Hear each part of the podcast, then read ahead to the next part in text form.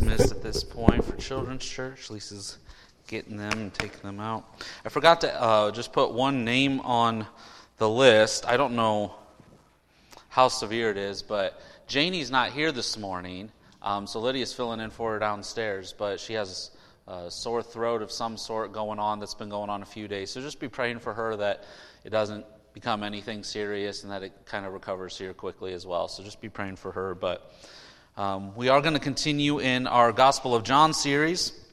Uh, we're going to jump into chapter 14 this week. So we're going to start chapter 14. Let's go ahead and pray as we get started here. Father, help us to remember that you and you alone, through Christ, saves us that there's really nothing we bring to the table except our sin. May that overwhelm us with thankfulness this morning and understanding that you were obligated by no reason to save us. But in love, you chose to do so. And we all sit here this morning only by your grace. Use your word and your spirit to speak to us. Have your word impressed upon our hearts that we might love you more and live lives that honor you. We ask this in Jesus' name. Amen. When someone comes to you and says, I struggle with depression, or I'm fighting it with anxiety, or maybe they can't explain it in words, but it just seems that they're deeply troubled by life. What answers do you have for them? Is there any hope? Is there any way out of that struggle? Our world offers a variety of options, right? Talk therapy, medication to stabilize your brain, substances that numb the pain, relationships that distract you from your struggles in life. But we all know those aren't satisfying answers, are they? So, what would you tell someone with a troubled heart? Or what do you do when you have a troubled heart? This morning, as we continue through Jesus talking with the disciples on his last night here, we see Jesus address the troubled hearts of his disciples. And he has an answer for them. And my desire for us this morning is that we will hear the words of our Savior and our Lord and preach them to ourselves. And then we also share them with others and find ourselves with hearts that are not bothered, troubled, anxious, depressed by the circumstances of life. So let's go ahead and read our passage. We're in John chapter 14. We're going to start in verse 1. John 14, starting in verse 1. Let not your hearts be troubled. Believe in God. Believe also in me. In my Father's house are many rooms. If it were not so, would I have told you that I go to prepare a place for you? And if I go and prepare a place for you, I will come again and will take you to myself, that where I am, you may be also. And you know the way to where I am going. Thomas said to him, Lord, we do not know where you are going. How can we know the way? Jesus said to him, I am the way and the truth and the life. No one comes to the Father except through me. If you had known me, you would have known my Father also. From now on, you do know him and have seen him. Philip said to him, Lord, show us the Father, and it is enough for us. Jesus said to him, Have I been with you so long, and you still do not know me, Philip? Whoever has seen me has seen the Father. How can you say, Show us the Father? Do you not believe that I am in the Father and the Father is in me? The words that I say to you, I do not speak on my own authority, but the Father who dwells in me does his works.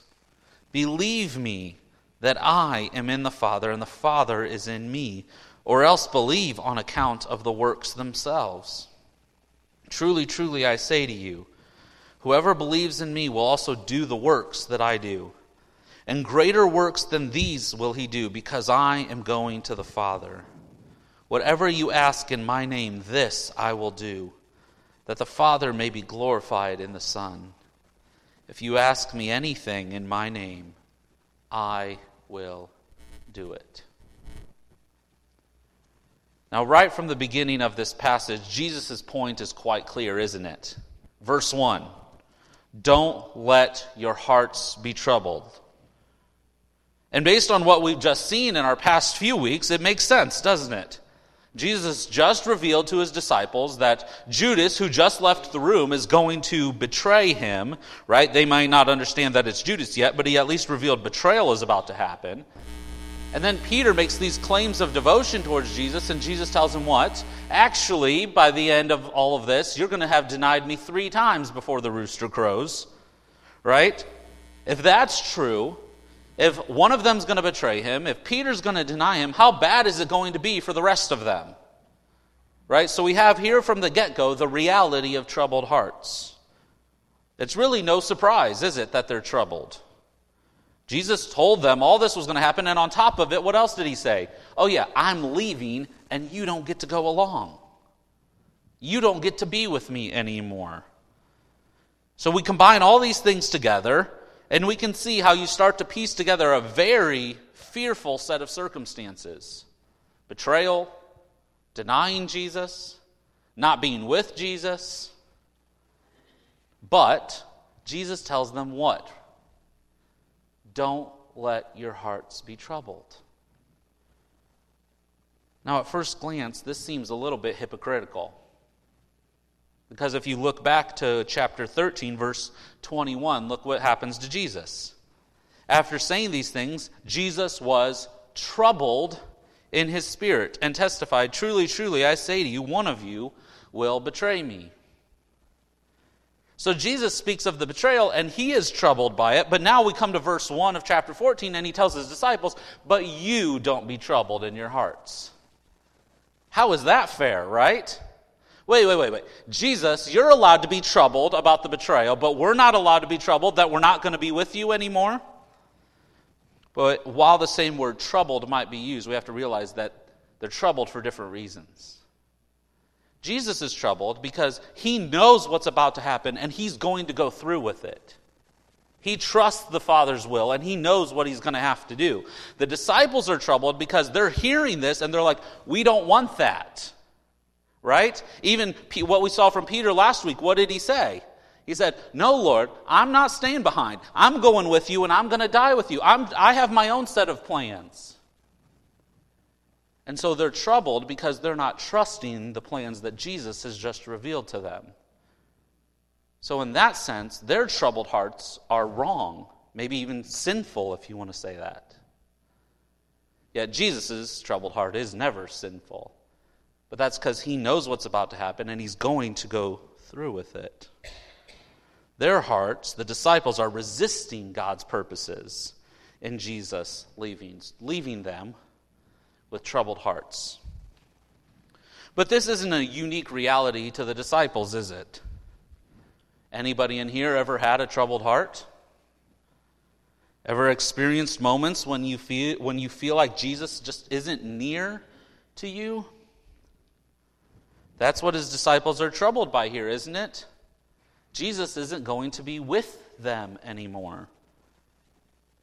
Have you ever looked around at our world and felt fearful or anxious about what's going on? It seems like God's just nowhere to be found. Just look at the last two years, right?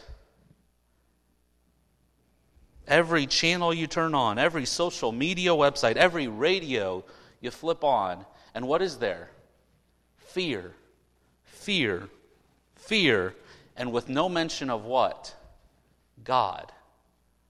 There's no mention of God is near to you. God is in this. God is in the situation working out something for his purposes. Because our ungodly world, unbelieving world, wants us to be troubled by our reality. They want us to think God is absent in all of it, but not Jesus. Jesus doesn't want us to be troubled by our circumstances. Instead, he looks at his own disciples and says, What? And we can hear the same words to ourselves Let not your hearts be troubled. But how do we do that? How do we not let our hearts be troubled? Well, you don't even have to get out of verse 1 before the antidote for a troubled heart is revealed. What does Jesus say? Believe in God, believe also in me. Now, many of these disciples already believe in God, right? They already believe in Yahweh. Many of them were raised in the Jewish culture, raised to trust Yahweh. But now there's a specific call to not just trust God from the Old Testament, but to trust who? Jesus who's standing in front of them. To trust Jesus the way they claim that they trust Yahweh. So, what's the antidote for a troubled heart? Faith, trust, belief. Jesus reveals here that faith thwarts troubled hearts.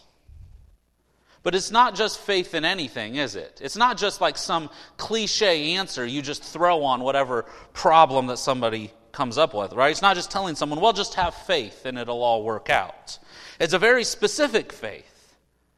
It's a faith that sets our eyes on one person, it sets our hearts on Jesus and on Him alone. Consider that for a moment. Do you trust?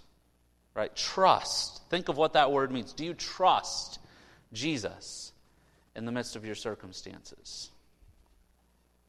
Because the correlation that's presented here, let not your hearts be troubled, believe in God, trust in Jesus, tells us what? That those who take their eyes off of Jesus end up being the ones who have troubled hearts. The disciples feel like they can't trust Jesus unless he is physically with them. So their hearts are beginning to be troubled in the fact that Jesus is no longer going to be physically near. They're scared, distressed about what life is going to look like without him. And it's no different in our own lives, is it? When we find ourselves consumed, obsessed with social media, surfing on our phones, watching TV, doing our hobbies, all apart from having our hearts meditate on Jesus, what do we end up with? Troubled hearts. If you really think about it, and if you're really honest, I think you would say that when your heart has been the most anxious, the most depressed, is when you are thinking about Jesus and trusting Him the least. The less you are meditating on Him, the less you are trusting Him, the less your faith is increasing in Him, is the more you find yourself troubled. The more you find yourself anxious, the more you find yourself depressed. Whatever word you want to throw in there of what you're going through. It's like Peter walking on the water with Jesus, isn't it? When does he start to sink? When he stops looking, when he stops trusting. He becomes troubled by the circumstances around him rather than setting his eyes on Jesus. It's the same thing with us. Now, the disciples had seen and heard enough by this time to trust in Jesus, haven't they? Right? They've been with him this entire ministry. They know they should trust Jesus. But and even though they don't, or at least aren't fully at this point, Jesus gives them two reasons of what they should trust. Not what he's done so far, but instead what's going to happen now. As he leaves them, departs from them physically as he heads to the cross, but then eventually completely as he ascends into heaven. He gives them two things that are things he, the things they can trust in. So, first, they are to trust in Christ's preparation. Trust in Christ's preparation. And we see this show up in verse 2. He's not leaving them without a purpose. In my Father's house are many rooms. If it were not so, would I have told you that I go to prepare a place for you? So Christ is leaving them, not in vain, but to go prepare a place for them. Now, don't get bogged down here because I think our temptation when we read this verse is to think all of this is taking place in heaven. Right? And rightly so to some extent, right? Because what does he say? Right? My father's house, there are many rooms. That's clearly talking about heaven. And so when Jesus says, would I, I go to prepare a place for you? We're thinking Jesus is in heaven preparing our place. But think about it. What is Jesus doing right now that's preparing your place for you? Do you imagine Jesus like in your heavenly room just making your bed for you right now? Dusting off the bookshelves? I think it starts much earlier than that. What Jesus is saying is, I go to prepare a place for you right tonight. This night, when I leave you, what I'm about to do prepares the way, the place for you, the access for you to even get to my Father's house. Right? So even if you think Jesus is doing something right now in heaven, preparing your place for you, I don't see much evidence of that in Scripture. What is Jesus doing right now other than interceding on our behalf to God the Father? I don't see anywhere else in Scripture this idea of rooms that Jesus is actually doing something in the room. I think when he talks about preparation here, what he's saying is, I'm going to the cross to prepare access for you to your room. So don't jump too quick to the heaven thing. Let's first say Jesus saying, Trust my preparation, which means what? You have to trust the cross and trust his resurrection. Even if you like the idea that Jesus is currently decorating your room for you in heaven, we all have to at least agree, right, that we first need access to that room. And the only way we get access to that room is by the cross and resurrection of Jesus. Amen? So we trust his preparation. And think about this how real this is for our own lives. When we set our minds and our hearts on the reality of our sin, and then we think about Christ's payment for our sin, when we meditate on our dead souls being brought to life as we share in Christ's resurrection, when we dwell upon Christ's preparation made for us to have a home in heaven, doesn't that relieve your troubled heart at all? That the circumstances of the world around you, whatever they may be, no matter how difficult they may be, cannot compare, can't compare to the salvation of your soul by the cross of Christ. The assurance of our salvation, of our access to that room, our access to the Father's house, should alleviate the fears of our hearts as we look around at the worldly problems around us. So that's the first one. We trust Christ's preparation. But look what else he calls his disciples to trust in. In verse 3 And if I go and prepare a place for you, I will come again and will take you to myself, that where I am, you may be also. So, first, trust his preparation. Also, trust his return. One day, Jesus will come again the whole world of brokenness around us that troubles our hearts, as we look at the fallenness of this world, the entire world will be renewed. A new heavens and a new earth. All people will be judged for their eternity, whether they have believed in Jesus or not. And those of us who do trust in Jesus will be taken to be with him forever. Does that hope of eternity with Jesus fight the troubles of your heart at all? That as we long for that day and are certain that one day that will be our reality, all of a sudden this reality around us becomes much more much less authoritative over us.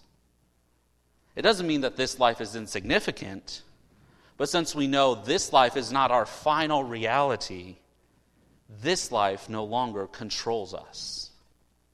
We are no longer bound to be held captive by the darkness that we find in this world, by the trouble that we see around us. And one reminder here of our final destination. Notice where Jesus says he will take us in verse 3. I will take you where? To myself, that where I am, you may be also. Notice what Jesus doesn't appeal to here. Guess what? There's going to be roads of gold, right? Or music played on the harp, or you're going to see that loved one who passed away, or you're going to be reunited with that favorite pet that you had that passed away. Now, Jesus leaves to prepare a place. He will return to take us to that place, but also that we can be with Him. That's where our faith has to rest. That's where our hope must rest. We must rejoice in the fact that we get to be with Jesus. If your heart is resting on heaven as a hope of another person or something being there that's not Jesus, you've missed heaven. You've missed the entire point of heaven. He is the substance of our faith, He is the one we should long to be with. But that leaves us with a question, doesn't it? Cross and resurrection, Christ's preparation, happened 2,000 years ago. His return is in the future that will reunite, us to Him forever. What does that mean for the time in between? What does that mean for you and me sitting here right now? Sure, his disciples can trust that he's preparing a place and that they will one day get there in the future. But what do they do while they wait, other than just hope for the future? Look at how he closes it in verse 4. And you know the way to where I am going. There is a path for the disciples to walk while they wait for Jesus to come. There's a path for them to walk while they're waiting for him to take them to this place where they get to finally be with him. It's not just mere waiting around for Jesus to come back, but they're supposed to spend their lives walking in a specific direction that's headed towards that place where Jesus is going. Yet, we see two disciples that are still troubled in their hearts. Two disciples speak up, Thomas and Philip, and they reveal how their hearts are still troubled even after Jesus tells them to trust him. First, we see Thomas and his troubled heart. Now, Thomas's lack of faith revolves around in the fact that he wants to know all the details. If he doesn't understand everything about the final destination, well, then he's not going to be able to trust Jesus fully. Look at his question in verse 5. Thomas said to him, Lord, we do not know where you are going. How can we know the way? Now, think about that for a moment. Has Jesus told them where he is going? He just said, What? I'm going to my Father's house to prepare a place. I'm going to prepare a place. I'm going to the Father's house that has many rooms. He told them, he at least identified where he was going. But he didn't identify where in the world that, that actual location of his father's house is. And that's what Thomas is worried about, isn't he? Well, okay, I need the specific coordinates here. Okay? I need the specific coordinates of that end destination. Where is your father's house? Only then will I know the way to get there. But Jesus switches this question. Thomas doesn't need to know the exact location of the Father's house in order to get there. He just needs to walk the path that has been set before him. And look at our well known verse 6, right? Jesus comes back to him and says, I am the way. He is the path that Thomas must take to get to the Father's house. Jesus is the truth, right? The truth of God revealed to the world and Jesus being God in the flesh. Jesus is the life, the one by which dead souls are made alive. Thomas, if you're if you would just set your heart on me, if you would just trust me, you'll make it. You'll make it to the Father's house. Doesn't matter where the coordinates are, if you just look at me, if you just trust me. He explains it even more in verse 7. If you had known me, you would have known my Father also.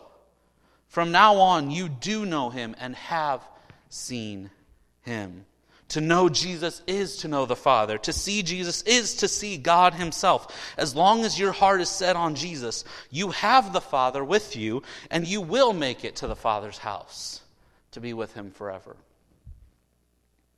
Now, we're all familiar with this verse, aren't we? This verse 6, right, where He says, I am the way, the truth, and the life. Jesus being the only way to God. It's exclusive, it's a one way street. That's it. Do we truly believe that? Think about it for a moment. I hope your answer is yes, by the way. I'm not trying to cast doubt on it. I'm saying in the world we live in, there's all sorts of temptation to not believe that claim. It's been a temptation, especially in our American society, where we start to say, okay, here's the claims that Jesus makes, here's the claims of Scripture, and here's what our Constitution says. And a lot of American Christians have done this with it, where they said, okay, since the Constitution gives freedom of religion, that means anybody who's seeking after God will make it to God, and Jesus, being underneath that, is just one of the ways to get to God. We have to remember that just because under our law in America, which I'm thankful for that we get to worship freely, don't hear me wrong here. But just because under the law there's freedom of religion doesn't mean that under God there's freedom of religion. Jesus is abundantly clear here, isn't he? One way one truth, one life. Nobody, nobody gets to the Father. Nobody goes to the Father's house except through Jesus. As you look around at the people around you in this world, do you believe that about them? As you look at your neighbors, the people in this community, the people you work with, do you look at them and say, Jesus is their only way. He's the only chance. And do you remind yourself of this reality? That the only chance you have is because of the grace shown to you in Jesus going to the cross. Don't be like Thomas. Don't think you have to know all the details, all the coordinates of the steps along the way and the final destination. Just know all you have to do is set your eyes on the way. Believe the one who is the truth and who is the life. Which brings us to our second example of problematic faith. We have Philip and his troubled heart. Now, Philip doesn't ask for the details of the destination, right? So if you think of it like this, maybe Thomas is sitting here looking at Jesus, and Thomas says, I want to look around him and see what's to come. I need the details of that before I can trust this. Philip does the opposite. Philip is looking here and he goes, Okay, I need something right here. I need something in front of me in order to look at you and trust you. Look at what he says here in verse 8. Philip said to him, Lord, show us the Father, and it is enough for us. Philip says, Okay, my own terms here. I need more, Jesus. Give me something more right here, right now, so that I can know that you are from the. But what did Jesus just tell him? If you had known me, you would know my Father. If you see me, you do see my Father. And yet Philip is saying, okay, give me more here. And Jesus calls him out, doesn't he? Verse 9. Have I been with you so long and you still don't know me, Philip? Whoever has seen me has seen the Father. How can you say, Show us the Father? And then he questions what? His own faith, right? Verse 10 Do you not believe that I am in the Father and the Father is in me? The words that I say to you, I don't speak on my own authority, but the Father who dwells in me does his, does his works. How can you make such a request, Philip? Jesus' words are the Father's words. Same for his works. If you haven't believed that the Father is in Jesus and Jesus is in the Father by now, what's it going to take to make you believe? And it's not that Philip isn't a true believer at this point, right? He's not Judas. But his, his faith is extremely weak right now. Thinking, I need more from you, Jesus, if I'm going to really trust you. So Jesus calls him to what he already called him to do. Look at verse 11. Believe me that I am in the Father and the Father is in me. Which is essentially what he said back in verse 1, isn't it? Let not your hearts be troubled. Believe in God. Believe in me also. That's what he's saying here. Believe in me. Just trust me, Philip. And then he says, what? Also in verse 11.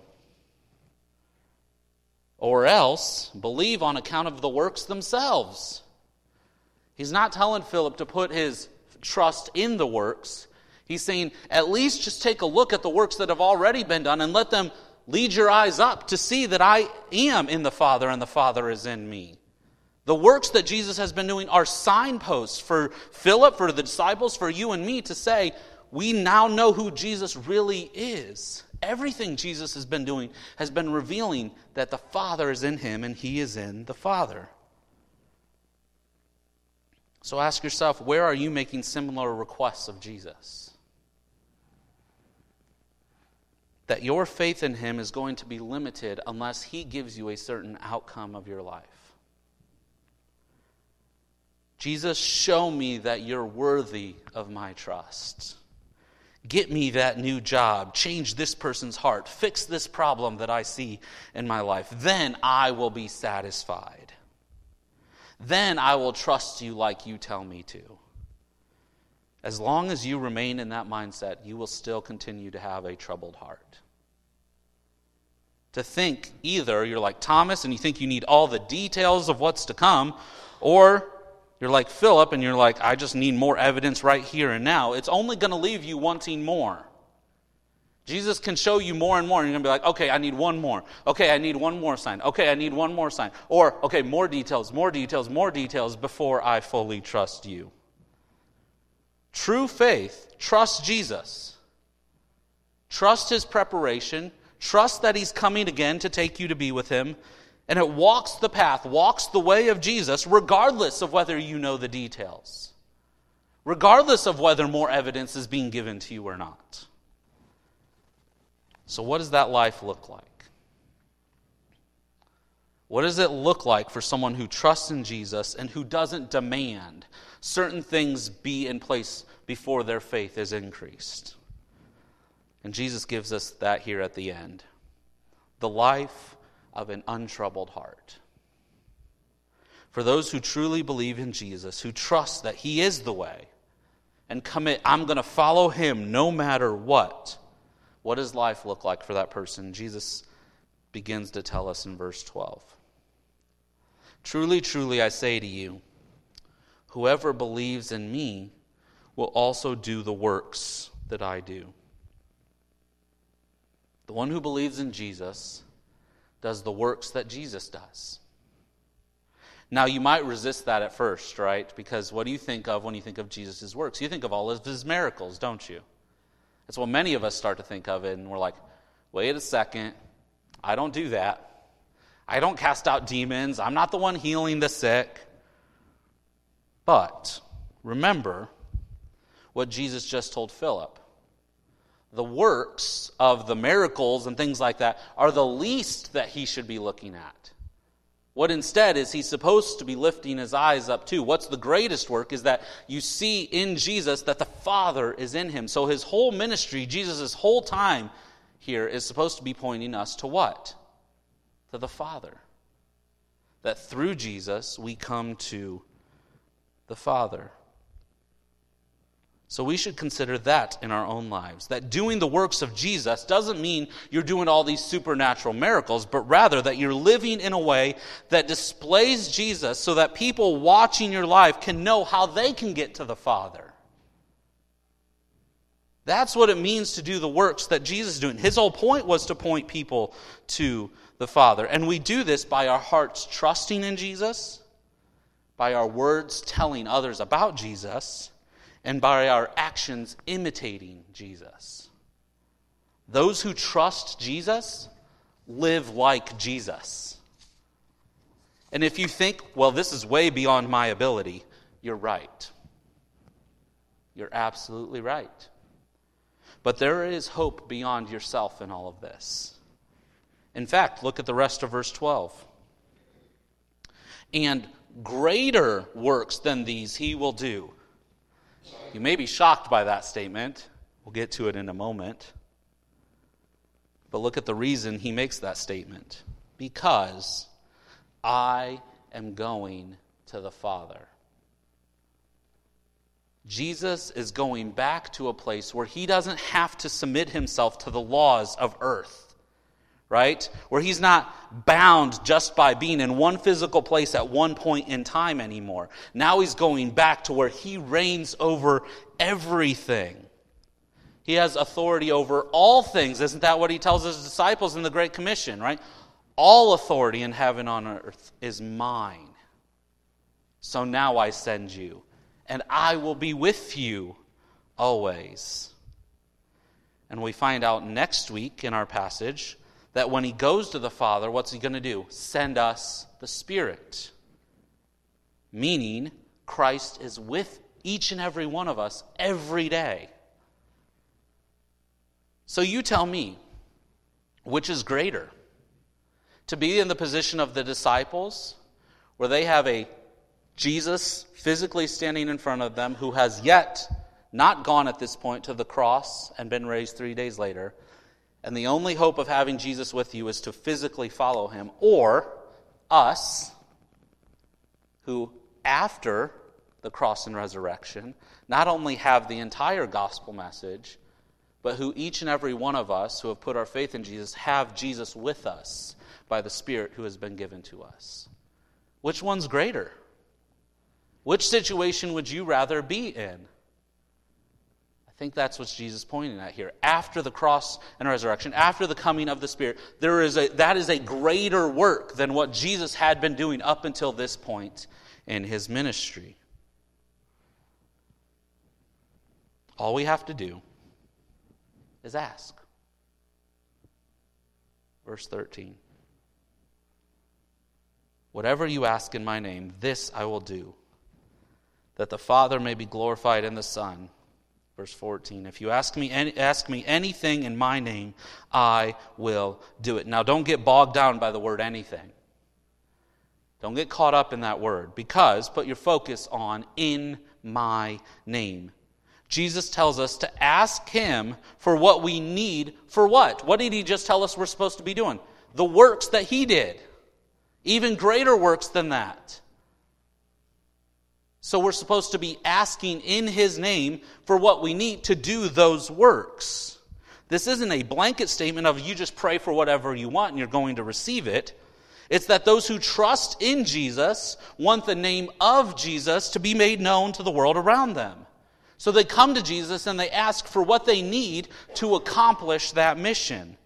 In fact, Jesus gives another clear statement in verse 13. Why will he give us what we ask for? That the Father may be glorified in the Son.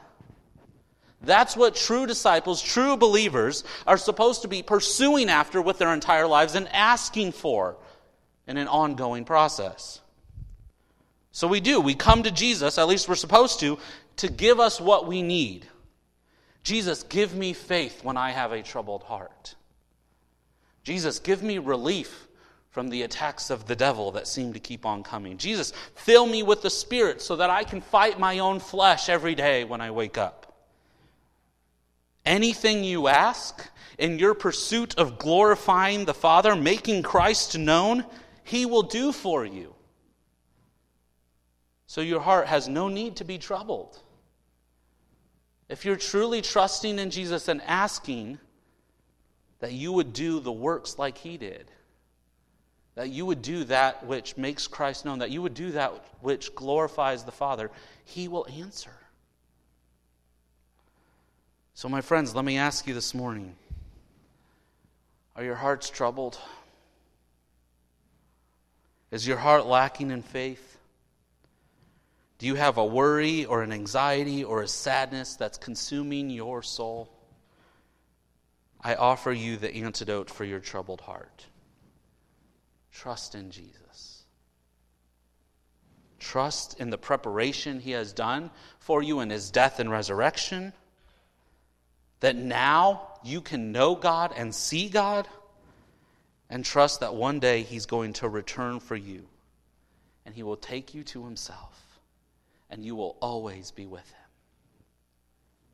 And while you wait for that day, trust Jesus that he is the way you're supposed to live your life while you wait.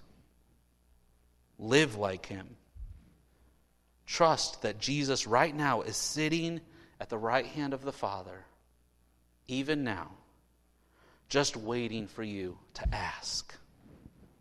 Asking for anything you need in order to pursue his kingdom, to pursue his glory, to pursue his name being made known. So, my friends, let not your hearts be troubled. Trust God. Trust Jesus.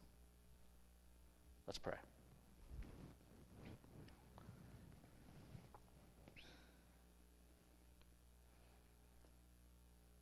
Father, our request is simple.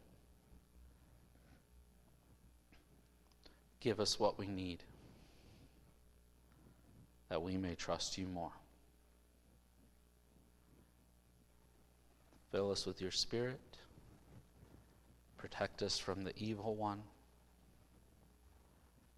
Increase our faith. Give us more trust in Jesus.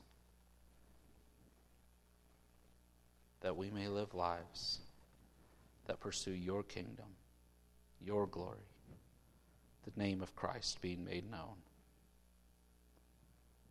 May we set our hope on Jesus, trusting what he's done by his death and resurrection, preparing a place for us, and trusting that one day he's going to come and take us to be with him in that place forever. We ask all this in his name. Amen.